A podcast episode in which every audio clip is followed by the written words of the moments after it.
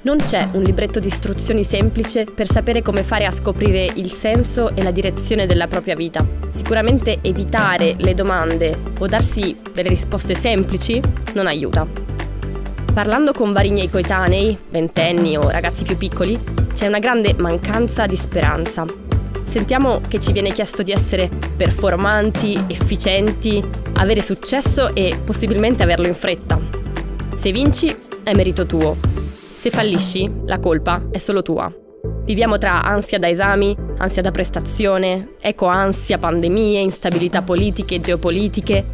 Perché pensare che oggi o domani saranno meglio di ieri? Suggerisco però di andare anche un po' più in là. C'è bisogno di alimentare la nostalgia di futuro, la voglia di domani. Ma per far questo ci vuole un po' di fatica. Bisogna imparare a cercare le domande più profonde e poi abitarle. Questo vuol dire avere il coraggio di attraversare le incertezze, i dubbi, le paure, di guardare la realtà in modo complesso e non semplicistico. Io sono Laura, sono studentessa e autrice. Io sono Tommaso, sono ricercatore in filosofia. E questo è Benedetti Dubbi, un podcast in cui proviamo a riflettere su come esplorare noi stessi e il nostro rapporto con gli altri, a partire da alcune domande radicali da spunti filosofici e a volte biblici e da storie di vita quotidiana.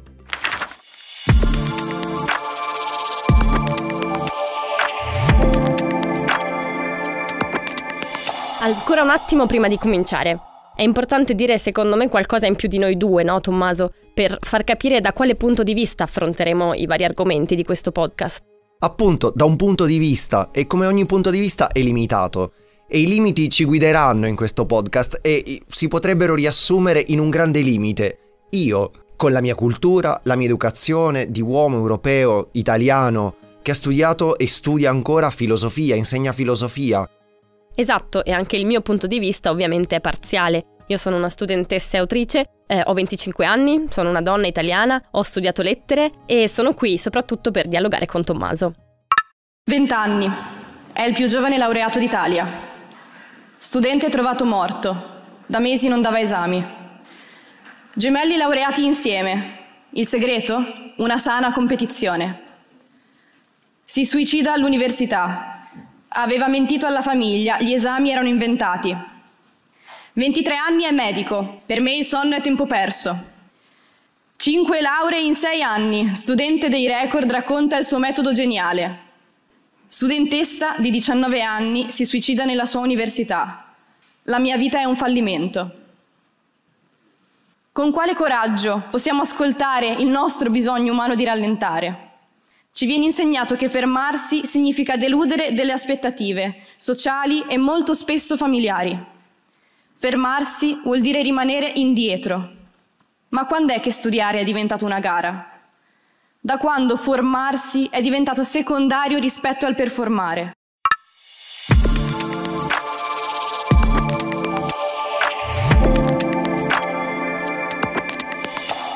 Cominciamo riprendendo forse le parole di Emma, che è la presidente del Consiglio degli studenti dell'Università di Padova, che ha parlato durante l'inaugurazione dell'anno accademico. Lei parlava di una vita vissuta appunto come una performance e anche dello studio come una gara invece che come un momento di formazione. È vero, cioè, io attorno a me lo vedo tantissimo, un sacco di ragazzi vivono la vita universitaria piena di ansia, con attacchi di panico, momenti veramente di grande frustrazione ogni scelta, ogni esame diventa un, ostacolo troppo difficile da superare. Come fare? Beh, intanto Diciamo una cosa che ripeteremo molto durante questo podcast, non ci sono ricette, perché la vita umana è molto complessa e ciascuno di noi è diverso dall'altro. Per cui non siamo macchine fatte in modo standardizzato. Per ciascuno di noi ci sono risposte e vie diverse. Però possiamo cercare di fare uno zoom da lontano e vedere la situazione un po' in generale. Cioè oggi, soprattutto nel nostro mondo occidentale, nel nostro paese, in Italia, la vita è, sembra una grande performance. Per cui bisogna essere efficienti, dare sempre i risultati, produrre e avere sempre successo. Cioè viviamo in un mondo come logica del successo e logica dell'efficienza. Ma questo in realtà è un grande errore. È una grande menzogna anche che la vita sia così. La vita stessa è fatta di prova ed errore. Molte volte impariamo le cose più belle della nostra vita perché abbiamo sbagliato. Perché la scuola funziona così, la scuola della vita. Fin da quando siamo bambini che cadiamo e impariamo a rialzarci. Quello che non riusciamo più a sopportare da adulti è cadere. Come il bambino che cade si rialza fiducioso. Noi da adulti lo sopportiamo sempre meno perché in qualche modo cadere significa fallire e il fallimento è uguale a una morte. Invece gli errori fanno parte della vita e possono aprire opportunità meravigliose. Quest'ansia no, che noi giovani sentiamo così tanto è appunto derivata sicuramente da questa logica del successo. Però come fare per gestirla? Perché noi comunque ci viviamo in questo mondo fatto da una logica del successo. Cerchiamo di dire due cose. La prima è riguardo quest'ansia. C'è un grande filosofo tedesco che ha influenzato moltissimo il panorama culturale del Novecento, non solo in filosofia ma in tante altre scienze, che si chiama Martin Heidegger. Heidegger nella sua grande opera che si chiama Essere Tempo, a un certo punto parla di angst. In tedesco vuol dire anche paura, però vuol dire qui angoscia. Cos'è l'angoscia? È una paura di fronte a qualcosa di non chiaro, un po' ignoto, cioè, quando tu hai paura di un animale pericoloso che incontri sulla strada, oppure scoppia un incendio, tu sai subito cosa fare. O scappi o cerchi di reagire spegni l'incendio magari, oppure te ne vai. Hai una strategia chiara. Ma quando non c'è una strategia, perché il pericolo non è così chiaro, e qual è il pericolo dei pericoli? È la tua morte, secondo, secondo Heidegger. Cioè tu non conosci il giorno e l'ora in cui morirai, nemmeno il modo, e questo ti fa paura, cioè ti angoscia perché non hai una strategia per scappare da questo. Allora, se nel mondo della performance e del successo a tutti i costi il fallimento è una specie di morte, di svalutazione della tua vita, questo ti crea ansia. Perché? Perché non sai come reagire, non sai come venirne fuori, non hai una strategia chiara come davanti all'incendio o all'animale pericoloso. Cos'è l'ansia? È una sensazione profonda di malessere, e di perdita del senso della vita, addirittura di perdita dell'identità, non sai più chi sei. Quando hai un attacco di panico, succede qualcosa di simile. E come ne usciamo da questo stato di angoscia, secondo te? Cercando le domande.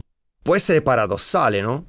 Vivere la domanda, affrontare la domanda, mettercisi dentro in un processo di ricerca infinito. Ecco, perché il titolo di questo episodio è proprio Abitare le domande. Che cosa vuol dire abitarle? Beh, vuol dire tante cose. Vuol dire non farsi bloccare da una domanda. Vuol dire non farsi paralizzare, non farsi venire paranoie. Ecco, ci sono domande che sono appunto che ci imparanoiano e domande invece magari che ci portano a qualcosa di buono.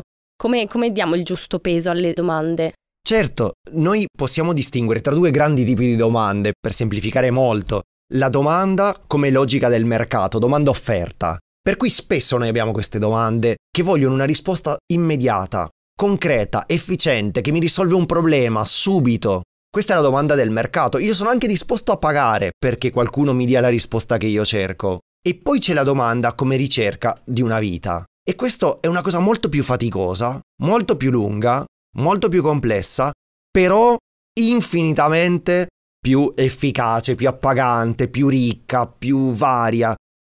Ecco appunto, la, la, mia domanda che mi veniva sentendoti parlare è, ok, le domande, anche quelle profonde, però una vita di domande non sarà una vita pesante, cioè in cui appunto noi viviamo senza di fatto sapere dove stiamo andando, perché, perché c'è sempre un punto di domanda.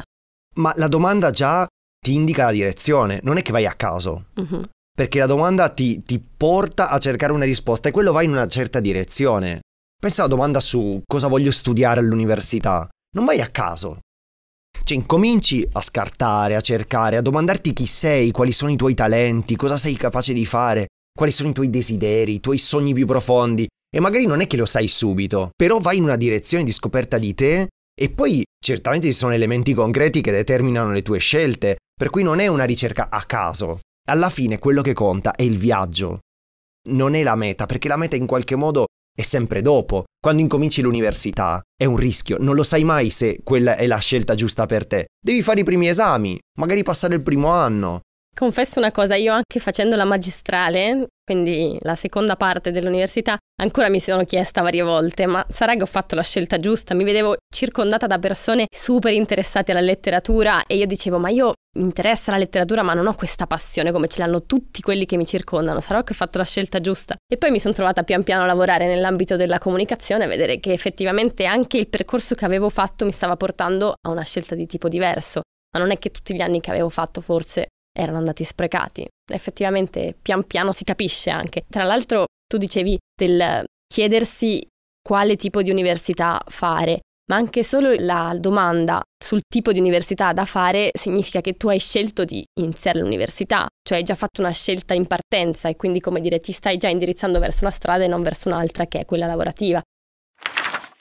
Un'altra domanda che mi veniva mentre ti sentivo parlare è noi ragazzi molto spesso cerchiamo di confrontarci tra di noi, no? Per, per, capire anche che domande farci, che risposte avere, però a volte tra coetanei sembra un po' di brancolare nel buio perché siamo tutti in questa grande incertezza, in questa grande fase della vita in cui le domande sono veramente gigantesche, ce ne sentiamo un po' schiacciati. E allora uno pensa, bene, mi confronto magari con degli adulti, i miei genitori, che ne so, altri adulti di riferimento, però a volte c'è un po' una barriera, no? Intergenerazionale molto grande che è data secondo me spesso da un'assenza di ascolto che noi giovani sentiamo da parte degli adulti. E come fare? Ci sono degli adulti più adatti e altri magari, boh, meno adatti a fare da guida? Adulti adatti, adulti non adatti. Intanto la tua domanda tradisce già una piccola risposta, e cioè come fai a trovare una risposta alle tue domande? E tu dici, confrontandoci con qualcuno dei, dei miei coetanei, con alcuni degli adulti, questa è già una piccola risposta. Qual è il cammino per trovare una risposta? Parlare, scoprire e porsi le domande con altri. Allora, chi sono questi altri? Certo, a volte può essere un tuo coetaneo, ma se lui ha la mia stessa domanda, o magari ce l'ha ancora più grande, o non riesce a uscire dal loop di ansia, di confusione mentale, allora devo cercare qualcuno che ha un po' più esperienza di me. Il rischio oggi è che i giovani guardano agli adulti come quelli che hanno rubato loro il futuro. Siamo nelle prime generazioni di giovani che stanno peggio dei loro genitori. Mm-hmm. Genitori che potevano comprare la casa e fare un mutuo a 30 anni, oggi l'età media è 45. Genitori che avevano possibilità di lavoro nel proprio paese, vicino a casa, nella propria città, giovani che devono emigrare e andare altrove per trovare un lavoro, anche se sono più qualificati dei loro genitori magari e hanno stipendi più bassi. Quindi qui c'è già una prima tensione che si crea tra le generazioni, ma la grande tensione è soprattutto sulla sfida ecologica. Perché i giovani dicono avete rovinato il mondo, ci lasciate un mondo pieno di catastrofi climatiche, cambiamento climatico, questo ha delle ripercussioni enormi dal punto di vista delle migrazioni economiche, di tutti i tipi. E quindi la nostra casa brucia e noi ci siamo dentro a questo incendio. È colpa vostra. Ci avete... L'avete bruciata voi. Brava, l'avete bruciata voi. Ci avete rovinato il nostro futuro. Cosa succede? Se noi rimaniamo in questa accusa, dividiamo le generazioni e si crea un grande problema sociale. E non pensi che appunto l'ascolto sia una parola chiave? Perché io penso che noi giovani, ma tutti, abbiamo bisogno veramente di essere ascoltati in profondità per capire i nostri problemi, no? E ovviamente tra generazioni diventa ancora più difficile perché abbiamo degli schemi mentali diversi. Però questo ascolto quanto è importante, dove, dove lo cerchiamo noi giovani? Per interagire, per avere un dialogo, la prima cosa è l'ascolto. L'ascolto apre le porte di casa all'altro. L'ascolto è ospitalità. Allora, quando tu vai a casa di qualcuno, se ci sono tutti i mobili accatastati all'ingresso non puoi entrare. Quindi devi trovare uno spazio aperto e questo è l'ascolto. L'altro ti fa spazio nella propria interiorità, cioè ti accoglie così come sei. Ovviamente questo è un grande rischio perché tu puoi ferire l'altro, l'altro può ferire te, eccetera, ma è un rischio che va corso. Allora come fare? Io direi di cercare adulti significativi che sappiano ascoltare. Certamente può essere un esercizio, un, ti può andare male una volta, due volte, non demordere. Cerca qualcuno, siedilo, mettigli un cerotto sulla bocca e gli dici guarda, ho bisogno di parlare con te per un'ora, però ho bisogno che per un'ora tu mi ascolti e non dica niente, le risposte me le dai domani. Perché spesso l'adulto ha un'esperienza che il giovane non ha, ha una storia vissuta molto più lunga di quella di un giovane, quindi la tendenza dell'adulto è quello di dare immediatamente risposte, perché ha già vissuto delle cose, solo che proietta, in piena buona fede, la sua vita, la sua esperienza sulla tua, ma tu non sei lui. Tu hai un'altra vita, un altro mondo. Tra l'altro oggi i giovani spesso vivono in ambienti digitali che per gli adulti erano nella loro gioventù assolutamente sconosciuti, non esistevano.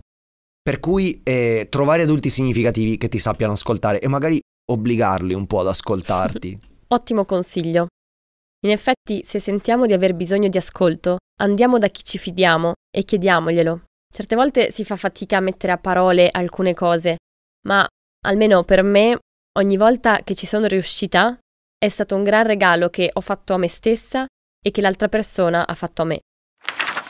Bene, abbiamo parlato di domande, di non risposte, di cercare le risposte ma abitare queste domande per trovarne di nuove, per andare sempre più a fondo dentro noi stessi e capire che tipo di viaggio dobbiamo fare. È un bel caos vivere in questo tipo di strada e anche in questo tipo di società che, che ce ne pone tantissime di domande e magari ci porta anche a, ad avere certi tipi di risposte facili. Non lo so, pensiamo a ChatGPT a cui chiedere magari cosa devo fare nella vita, me lo dice lui. Io penso che una possibilità è quella di abitare le domande, non nel senso di sedersi su un divano, farsi delle domande e aspettare che dal cielo piovano delle risposte, ma quella di cercare di essere inquieti, di alzarsi dal divano e di andare. Di andare dove? E all'inizio un po' a caso magari, però di trovare dei partner di ricerca. Ti racconto un'altra storia filosofica, un grande classico della letteratura filosofica di tutti i tempi, l'Apologia di Socrate, scritta da, da un gigante su, sulle cui spalle tutti noi, anche se non lo sappiamo, stiamo, è Platone. È un poeta, non, non, non, ci vuole essere dei filosofi per, leggere questi, questi, testi, potete comprarlo in libreria e leggerlo la sera prima di, di andare a dormire senza morire nell'intento. Sei sicuro? Non lo so, non mi fido. Provaci. Quante pagine ha questo libro? Molto poche, ah, è un libricino, un libricino breve. Allora è consigliato, dai raga, compratelo. La storia è questa. Socrate, un grande maestro, eh, insegna ai giovani a porsi delle domande. I giovani si pongono domande e mettono in questione il potere politico. Ai governanti di Atene la cosa non va giù, perché vengono criticati ovviamente, accusano Socrate. Socrate va fino in fondo all'accusa, accetta l'accusa e non scappa e viene messo in scena un grande processo. Nella genialità letterale di Platone il processo si inverte, quindi e mentre la città di Atene fa un processo a Socrate, Socrate fa il processo alla città di Atene. E la cosa culmina, spoiler, momento climax del racconto, con una frase che Socrate dice alla città di Atene. È l'atto d'accusa di Socrate. Una vita senza ricerche non vale la pena per l'uomo di essere vissuta. Boom. Appunto, boom. Questo è, secondo me, uno dei modi per abitare la storia, per vivere da esseri umani, in fondo, cioè ricercare, ricercare costantemente. L'inquietudine muove l'essere umano alla scoperta del mondo, di sé e degli altri. A questo proposito, so che tu hai preparato un racconto da raccontare a me e a tutti quelli che ci stanno ascoltando. Approfitto per dire che cercheremo di chiudere ogni episodio con un piccolo racconto e alcune domande che poi ognuno può tenersi per sé, provare a porre a qualche amico, rispondere insieme. Così, questo sarà un po' il nostro format. Vai. La storia è questa. Dico dopo da dove viene. Viene da un grande classico della letteratura di tutti i tempi, mm. un po' un best seller. Magari lo conosco, vediamo. Vediamo alla fine se lo conosci. La scena è questa. Siamo di notte, c'è un'aria di tensione perché probabilmente un esercito sta per attaccare.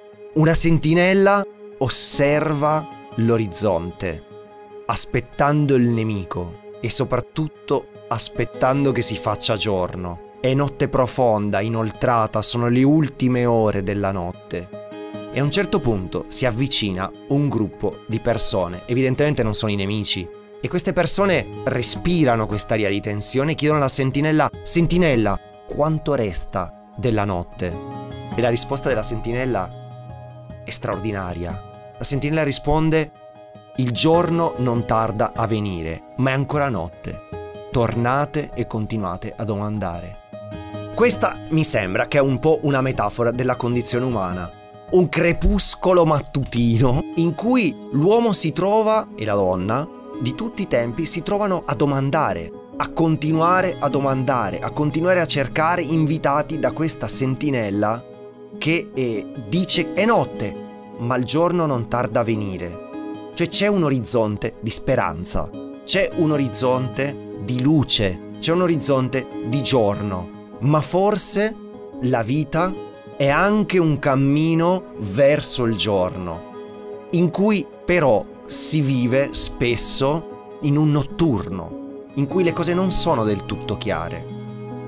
Ecco, questa, questa grande storia viene da un autore del mondo ebraico. Isaia, cosiddetto Isaia, non sappiamo se si chiamava così, se era proprio lui. E che libro era? È dal grande bestseller di tutti i bestseller che è la Bibbia. Bene, anche dalla Bibbia abbiamo un sacco di spunti e di risorse, questo ci piace.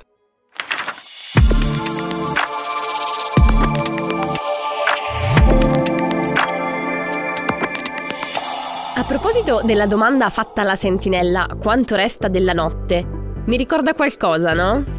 Molti dei temi che stiamo trattando qui, infatti, li potrete trovare in forma un po' diversa e più estesa in un libro intitolato L'ultima ora della notte, guida per giovani confusi alla ricerca di un posto nel mondo. Esatto, è pubblicato dall'editore Città Nuova e raccoglie molte tematiche legate ai giovani e ai formatori dei giovani. Lo trovate in libreria e sugli store digitali a partire da agosto 2023 e sul sito dell'editrice Città Nuova. Seguite i loro social per rimanere aggiornati. Bene, e abbiamo le domande finali, giusto? Certo, alla fine di ogni episodio di questo podcast vi lasciamo alcune domande per la riflessione, o personale oppure può essere lo spunto per andare a bere una birra con degli amici e parlare di qualcosa di diverso. La prima. Senti che stai attraversando una notte?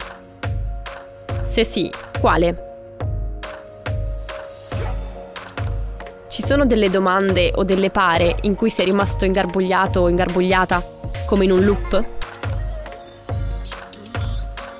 Quando è l'ultima volta in cui ti sei sentito ascoltato o ascoltata?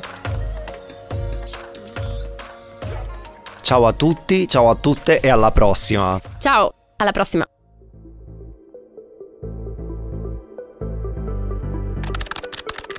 Per scriverci potete mandare un'email all'indirizzo che trovate in descrizione oppure seguiteci sui social Youth for United World e Movimento dei Focolari. Trovate il link in descrizione. Benedetti Dubbi è un podcast dei giovani del Movimento dei Focolari, scritto e condotto da Tommaso Bertolasi e Laura Salerno. Registrato negli studi CSC Audiovisivi. Il montaggio e il sound design sono di Francis Ivan Ho.